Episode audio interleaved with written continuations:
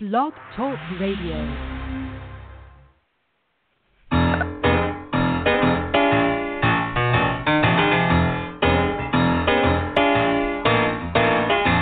You're listening to The Catch with John Fisher on Blog Talk Radio, connecting life to faith. world is trying to get it together, trying to help their fellow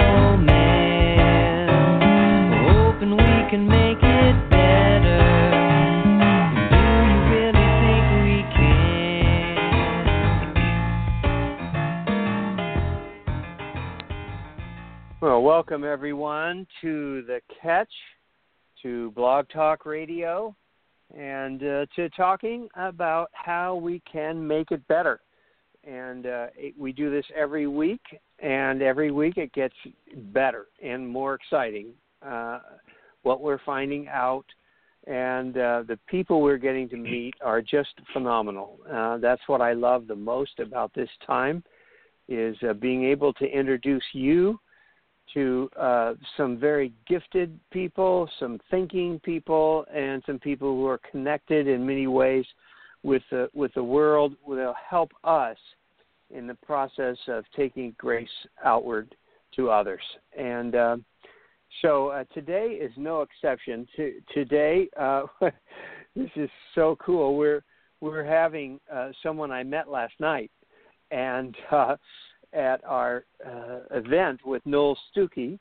Um, it was a fundraising event for the Catch. And we had a wonderful time, and while I was there, I got a chance to meet someone who I think probably we passed each other at times uh, back in in when I was an intern at Peninsula Bible Church, and uh, uh, but he is now a professor of uh, philosophy and biblical uh, and theological studies at uh, Talbot School of Theology in Biola.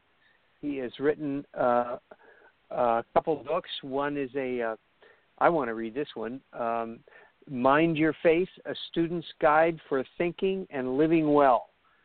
That sounds like a really good one. Uh, Mind Your Faith, A Student's Guide for Thinking and Living Well. And then he has been a contributor in a couple other books. One is an Encyclopedia of Christian Civilization. It's four volumes. Um, if we have time, I'd like to talk a little bit about that. And then another very interesting book by C.S. Lewis uh, about, excuse me, uh, editor. He wrote an editorial in that book about C.S. Lewis. And um, so, uh, but one of his uh, favorite uh, topics is happens to be one of mine, and that is what do we do uh, about the uh, the impression that the world has of Christians, and this is something that uh, many of you who know me and maybe has followed my writing. I have a book called Fearless Faith, which I which is all about this actually. Um, because I've been struggling with with what was wrong, knowing that the world has uh, a, an impression about Christians that is not true and or at least excuse me it could be true but it's not biblical. It's not what we should be known for. And so we want to keep focusing on what is wrong with that. And uh, i'd like to have our guests talk uh, a little bit about where where where we got off track and um, what the objections are that the world has towards christians and then what we can do about it so, with all of that, um, I would like to bring on our guest, David Horner, David A. Horner. David, welcome to Blog Talk Radio. Thanks. It's great to be here, John. It's great to meet you last night and to uh, hear about what the catch is doing. And I love the idea. Yeah, yeah, we do too, and it, it's getting it's getting more exciting as we actually it, it, it's it's obviously a work in progress. So yeah. we're finding out. Well, uh, yeah, what what what you're doing? Sorry, no, running over ahead. you there. Go ahead. Well, I was just going No, to say, go ahead, you know what what what what the catch is all about really is, you know, touches on the heart of of what we're talking about. And Hmm. I in a, lot of what I think is most important really is is what what is happening here, which is that people are actually, you know, there's a there's the human touch there of Christians extending, mm. taking grace outwards, as you say, to others. Uh, that's really going to be the bottom line, I think, of what uh, of of how we address the question, these moral objections, as I call them, to mm-hmm. the Christian uh-huh. faith. You know, you can think of I because my field is philosophy. Uh, we I work a lot in apologetics, and a lot of apologetics apologetics is is has to do with defending the faith or or giving reasons mm-hmm. for faith. And um, the, most people probably think of that as you know giving scientific uh, arguments or historical arguments for the resurrection of Christ and so on. And there's a lot of really important and good stuff there. Um, but the the ground has shifted quite a bit, I think, where there was a time when people thought Christianity was basically good. In fact, if anything, it was too good to be true. The Christian ethics were hmm. too high um, you know, we can't live up to that, but we respect Christians and we think they're really good people. And then at that point, you know, the the challenge for Christians would be to show that it's not just good, but it's true. But that has changed, and the sorts of objections that you see mm-hmm. in the editorial pages and hear from the lips of people and so on quite often today are what I call moral objections. They're not so much objections that Christianity is false because of science or something like that. It's more that it's it's bad. Christians are bad, and therefore it it's false, and I'm not even interested in it. It's too bad to be true. And uh, so, what we you know what Christians need to do is you know we need to pray and and seek to live in in such a way that they would people who come to see it is too good not to be true. Mm. And I think that mm. you know God is the our ultimate desires are for Him.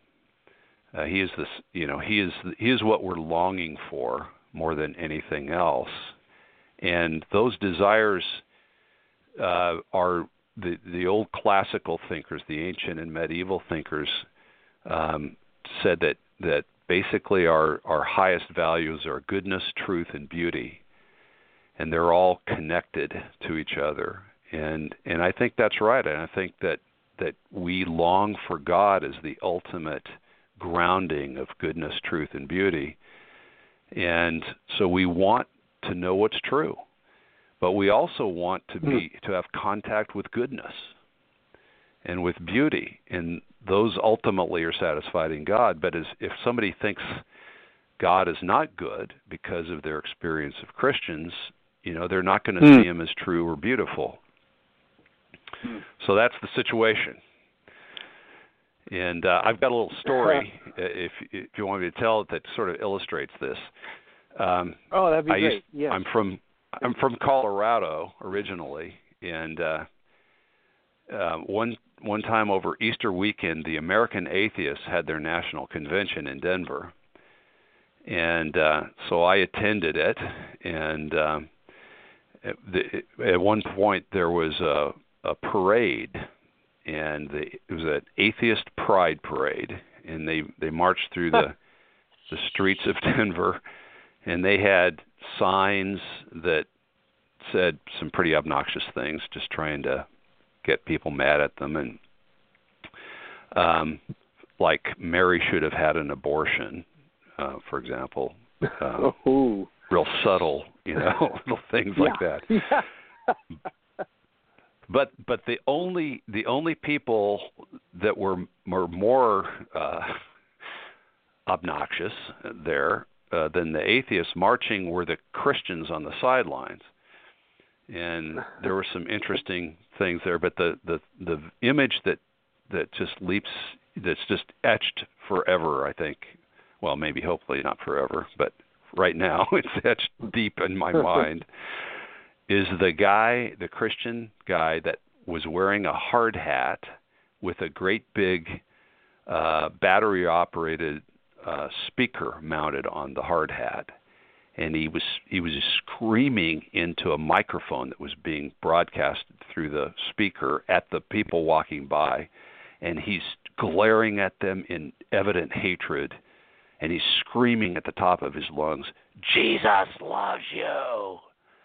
Jesus loves you and i think that pretty much sums it up right there uh, oh, you know, it was a true statement and one that that they really needed to to hear, but I don't think they got the message. You know, I don't think they quite found it believable. because you know, they're thinking, okay, this guy's with Jesus and he hates me, so you know, that's how that's what I associate with Jesus. So I think that's the problem, you know, that we we we can say the right things, but um, if we say it the wrong way, um, you know, it's just not believable. So we have to. The goal is that we can say Jesus loves you, and it's believable to people. Yeah, yeah. I, you know, my wife's favorite thing to say is it's not the big things we say; it's the little things we do. Yeah, yeah, I agree. and that's that's where we're going to make a difference, don't you think? Uh, and Yes. sometimes it's not saying anything. Yeah. yeah.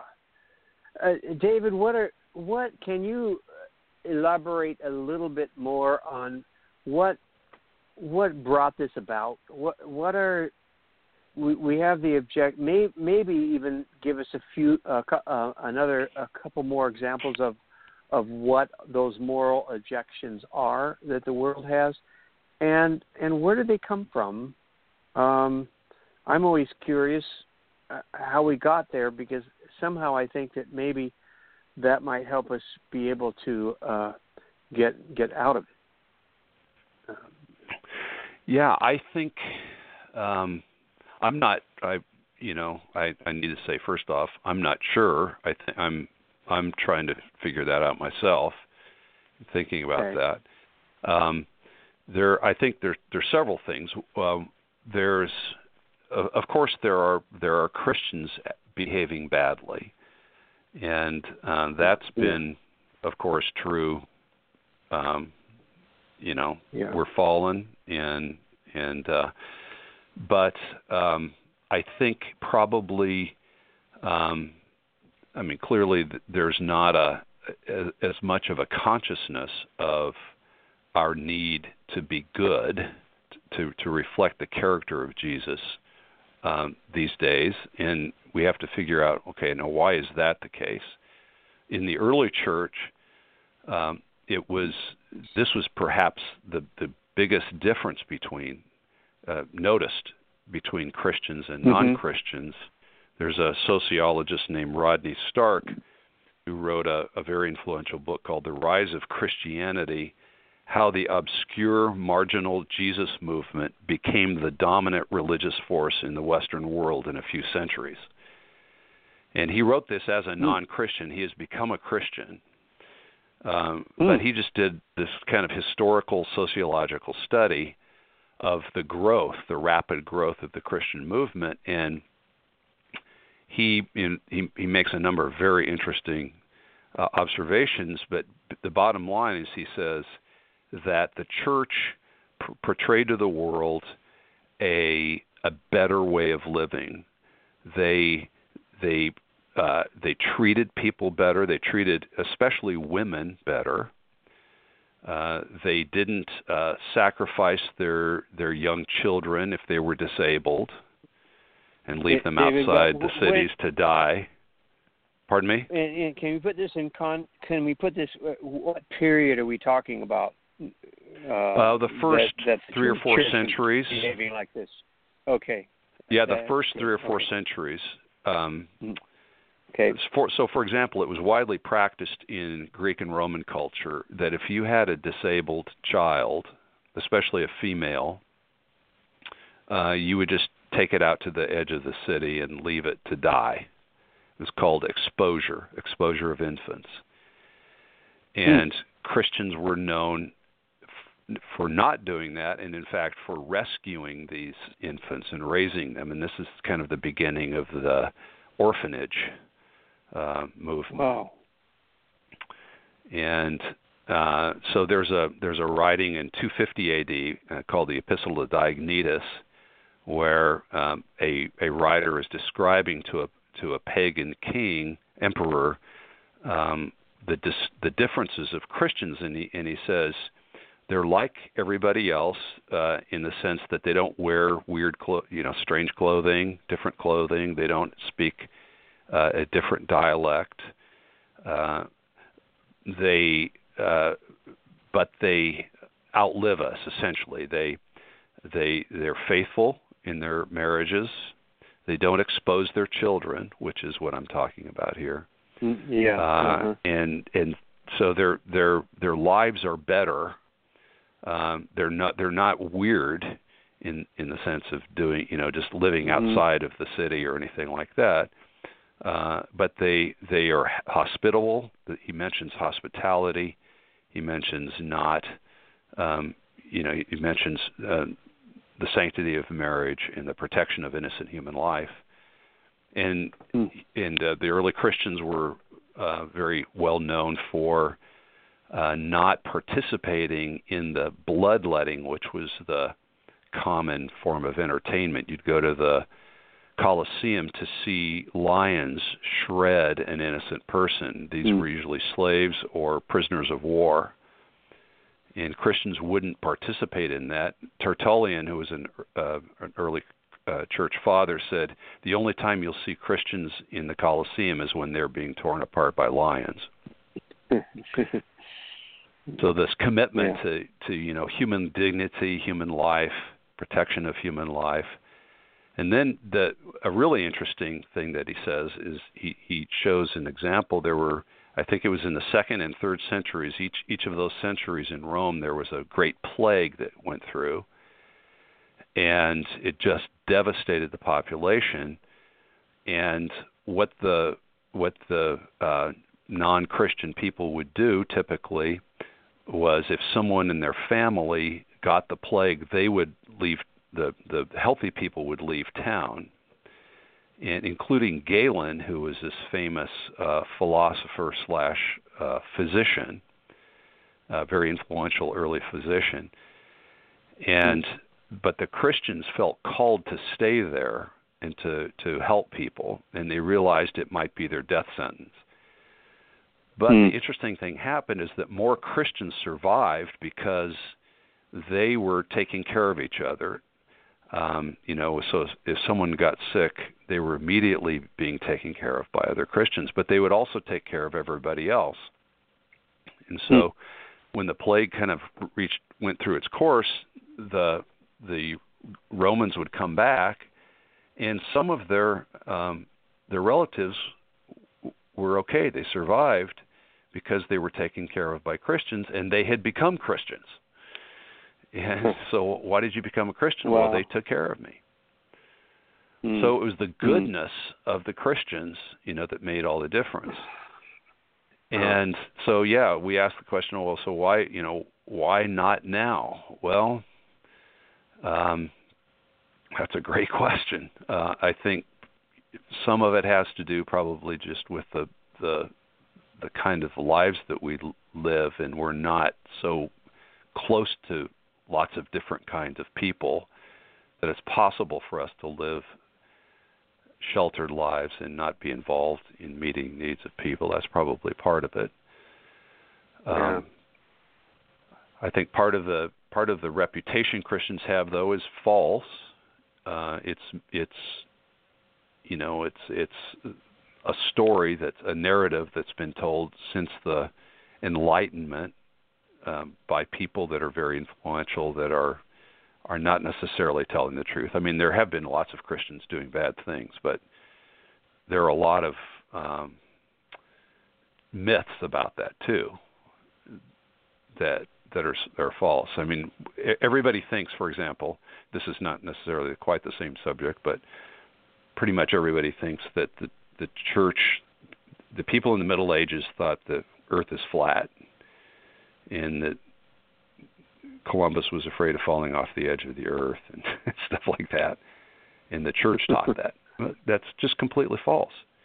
The church didn't, didn't teach that, um, and hardly anybody believed that. Columbus knew the world was round. He just didn't know how big it was. Um, in the 19th century, a, a book came out called "The Warfare of Christianity with of Religion and uh, and Science," that kind of cast a narrative that still is very popular in universities of this constant warfare of religious belief with science. And virtually everything in that book has now been shown to be false. So that's part of it too.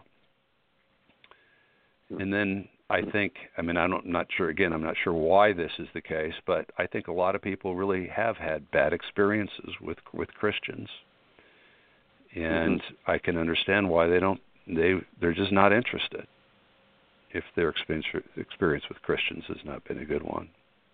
So it's a yeah, challenge. Yeah. Do you don't you think our um, the political involvement of Christians has fed into this? Oh yeah, yeah, um, yeah and, and yeah, people and, have and gotten... so yeah, we we get yeah, we're we're just viewed Christians are are viewed as political actors in trying to impose a, yeah. a particular political view, and that's right. tragic. Right. Yeah. So, um, can you can you uh, talk a little bit about some practical ways in which we could make a difference. Um, what what would you what would your advice to us to be uh, that we might be able to somehow change this impression in our little sphere of influence? Yeah. Well, I think uh, your wife's advice is is probably the best. um, and and it's really good news. You know, I mean, I I'm I'm a, an academic, so I I'm trying to go after some of those bad narratives out there, some of those you know mm-hmm. ideas, and try to address those. And I think that's important for some of us to do. But the really good news is that they're, the the most important things are the things that every follower of Jesus can do, and that's to do those small acts of of goodness, of kindness, hmm. uh, because the the the thing about it's one thing to give an argument to try to give evidence that something is true. You can do that sort of in an abstract way in a vacuum of, of action. But goodness is the kind of thing that, in order to be compelling, it has to be experienced. And that's why hmm. it's so devastating to have that guy with the hard hat screaming you know, in evident hatred, Jesus loves you. What mm-hmm. he said was mm-hmm. fine, but the message was completely undercut by what he was doing. So goodness yeah. has to be experienced in order to be understood. And so you, we can give all the arguments about God's goodness, but even in Scripture we see this. In, in, in Psalm 34, it says, taste and see that the Lord is good.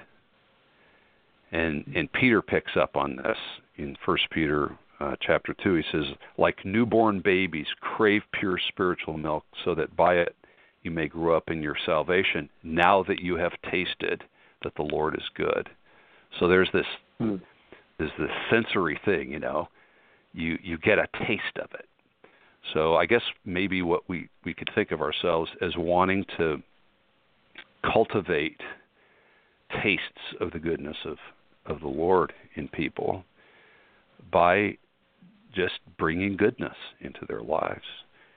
Um, hmm. and that's just kind of irrefutable to people. It, it it says it says more than a you know a hundred arguments could say, and hmm. we all have and you know an indefinite number of uh, all kinds of possible things that we can do. We just ask the Lord to make us aware of ways to bring goodness into somebody's life. And I'll I'll tell you one one other story that's that's kind of a his, historical thing, but it's it's really powerful. There was a little village in in southern France in World War II called Le Chambon. It's a, a, a village of about 5,000 people, and you know most people have never heard of it, except in my field, which is is primarily ethics. In ethics, everybody's heard of it. You think, well, how hmm. could that possibly be? Well, because that village of 5,000, mostly farmers, rescued 5,000 or more Jews from the Holocaust. It's completely unprecedented. There's nothing like it. And uh, so, what some philosophers and historians have have done, they went over there and they interviewed their rescuers, and they discovered that these were Christians, and hmm. they. It, you know, they ask him these questions. You know, why did you do this? Why, why were you so heroic? I wasn't a hero. I just did. I mean, I did what anybody would do. I mean, we're supposed to love our neighbors ourselves, and these were our neighbors. One lady wow. said, "Well, I didn't want to walk on the other side of the road like the priest and the Levite, you know, while someone had fallen among thieves, and these people had fallen among thieves, and so on." So what you see in their responses, these are simple um, Christian people who actually believed the Bible and lived that way. The Bible says, Love your neighbors yourself. Your neighbor's in trouble. Well, what can I do? And they did it as a community, and I think that's important. They were led by their pastor, who was a very courageous guy. And they said, We, you know, because they were given the order to give up all to turn in all Jews in the community to be deported to prison camps. And the pastor mm-hmm. got up on Sunday morning and said, We're not going to do it. We're going to work together. And so I'm sure that's a big part of it as well. You know, we, we work hmm. together and we, we gain uh, confidence and courage cool. as we work together. Fearless faith, as you say. Uh, um, wow. What what I may not be uh, able to do on my own, I might be able to do if you're helping me. Oh, that's and, great. Uh, so it's a you know I think yeah. we can learn some things from them. Oh yeah, that's that's something we can definitely get a hold of here at the Catch is uh, uh, helping each other to do good in our neighborhoods and and telling our stories. I think. Uh, yeah. Don't you think that helps? Uh, you know, as we as we do something and we tell our story about how what happened, uh, I I think that would give that would give other people the um, incentive and the idea to do similar things themselves. Yeah. Yeah, and and it doesn't have to be you know some big flashy thing. I mean, we don't have Nazis yeah. knocking on our door right now. Yeah. Um, but what can we do? You know what? And then if if uh, if you do something and maybe it seems really small to you, but you tell your story and you share it with me, then I think, mm-hmm. oh, you know, I could do something like that. I've got a neighbor, you know, across the street who needs something. Yeah, okay, it's it's doable, you know, when we see stuff like that. That's great. What, uh, David? What is it? Can you spell out the name of that town? I want to look this up. And uh, yeah, it's it's uh, it's two two words in French: L E, and then C H A M B O N. And uh, actually, okay. I I I tell the story of it in in the final chapter of my book, Mind Your Faith. Oh, cool. Um, uh huh. And there is a there's a really really wonderful film that you can find online or at some libraries called Weapons of the Spirit. Okay. And it's by a guy named okay. Pierre Sauvage, spelled Savage, or well, S A U V A G E. And he's a he's a filmmaker, but he interestingly he was a baby who was saved by these people. He was born Wow. in this village under Nazi occupation, and they saved him. Wow. And so when he grew up to be a filmmaker in Hollywood, he took a film crew back there, and so it's in the 70s. So so some of these people are still alive that he was able to to uh, film, Wow. and they they they tell their story. It's, Okay, so it's a incredible. documentary. It's a true. It's a It's a documentary. documentary. Okay, cool. Yeah. Wow, that sounds great. Um, we're gonna get we're gonna get familiar with that. Yeah. Oh gosh, I love that. Love that idea. Well, um, I knew this would go fast, and it has. And uh, our our thirty minutes are up. Um, is there any anything? Uh, well, two two last things. One, um, you you mentioned this. Uh, is there is there one book you would recommend? Um, to read in, in this in the whole area of how to think about uh, how, how we can um, change the image of Christians in the world. Um, is there anything that comes to mind? Is, any, is anybody? I wish there were. I wish there were. I, I Maybe, maybe, maybe, that's my next book. yeah, yeah. Go for it. I you know, I can think of Yeah. several uh things that touch on it, but there is a you know, if you want to kind of follow a little bit more what I was talking about specifically, there is a website called moralapologetics.com Okay. and um, they are they are trying to address objections, moral different kinds of moral objections. They're you know they're a group of more academic people, apologetics people, but also I have an article on there that's basically tell you know talking about the stuff that I talked about here, called uh, "Too Good Not to Be True," and then there are there yeah, are lots of like that. resources you can see there. Okay. Okay. Very cool. And then the other, just any last, can you just give us a, a last word of encouragement here be, uh, before well, we go? Jesus said, "Do your, you know, do your your good works before people, so that they will see your, you know, let your light shine before people, so they will see your good works Mhm. and glorify your Father who is in heaven." And that's worship talk, you know, that they see us reflect the character of Jesus, and and that draws them to worship because they see, oh yes, God is good, and that's beautiful, and that's true. And so we can say Jesus loves you and is be- believable to people. Wow. Okay. David, I thank you so much. Um, and You're thank so you welcome. for being available on on short notice and uh, it was great to meet you and I, I hope we uh, we we get some more time together somehow. That would be great. Um, I I look forward to that myself. Okay. Okay, David. Okay, God bless you, brother. You so much for sharing. God bless you. Okay. God bless you. Bye-bye now. Okay. Bye. Bye bye. Well, there you go, folks. That was cool, huh? It's not the little, the big things you say, like, Jesus loves you. it's the little things you do that are going to change the world.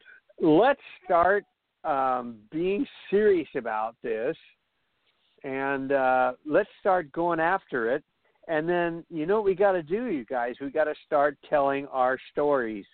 We got to tell them to each other and spur each other on to love and good deeds, which um, is another scripture verse we're going to pull out and spend some time with. So, this has been an exciting tonight. I hope you've enjoyed it. I hope you've learned and been spurred on in your own heart to make a difference in the way you live. Um, we still have uh, a pretty bad impression over there of Christians behaving badly, and uh, we want to get Christians behaving um, so that we're too too too good not to be true. Um, I love that. Um, so, uh, public thank you again to uh, David Horner, and um, look up some of the some of the websites we talked about. Um, this is exciting. Um, God bless you. It's always good. Tell your friends, especially this one, and uh, tell them to listen. Tell them not to miss next week. It's always great. It always blows me away. God bless you. Get caught.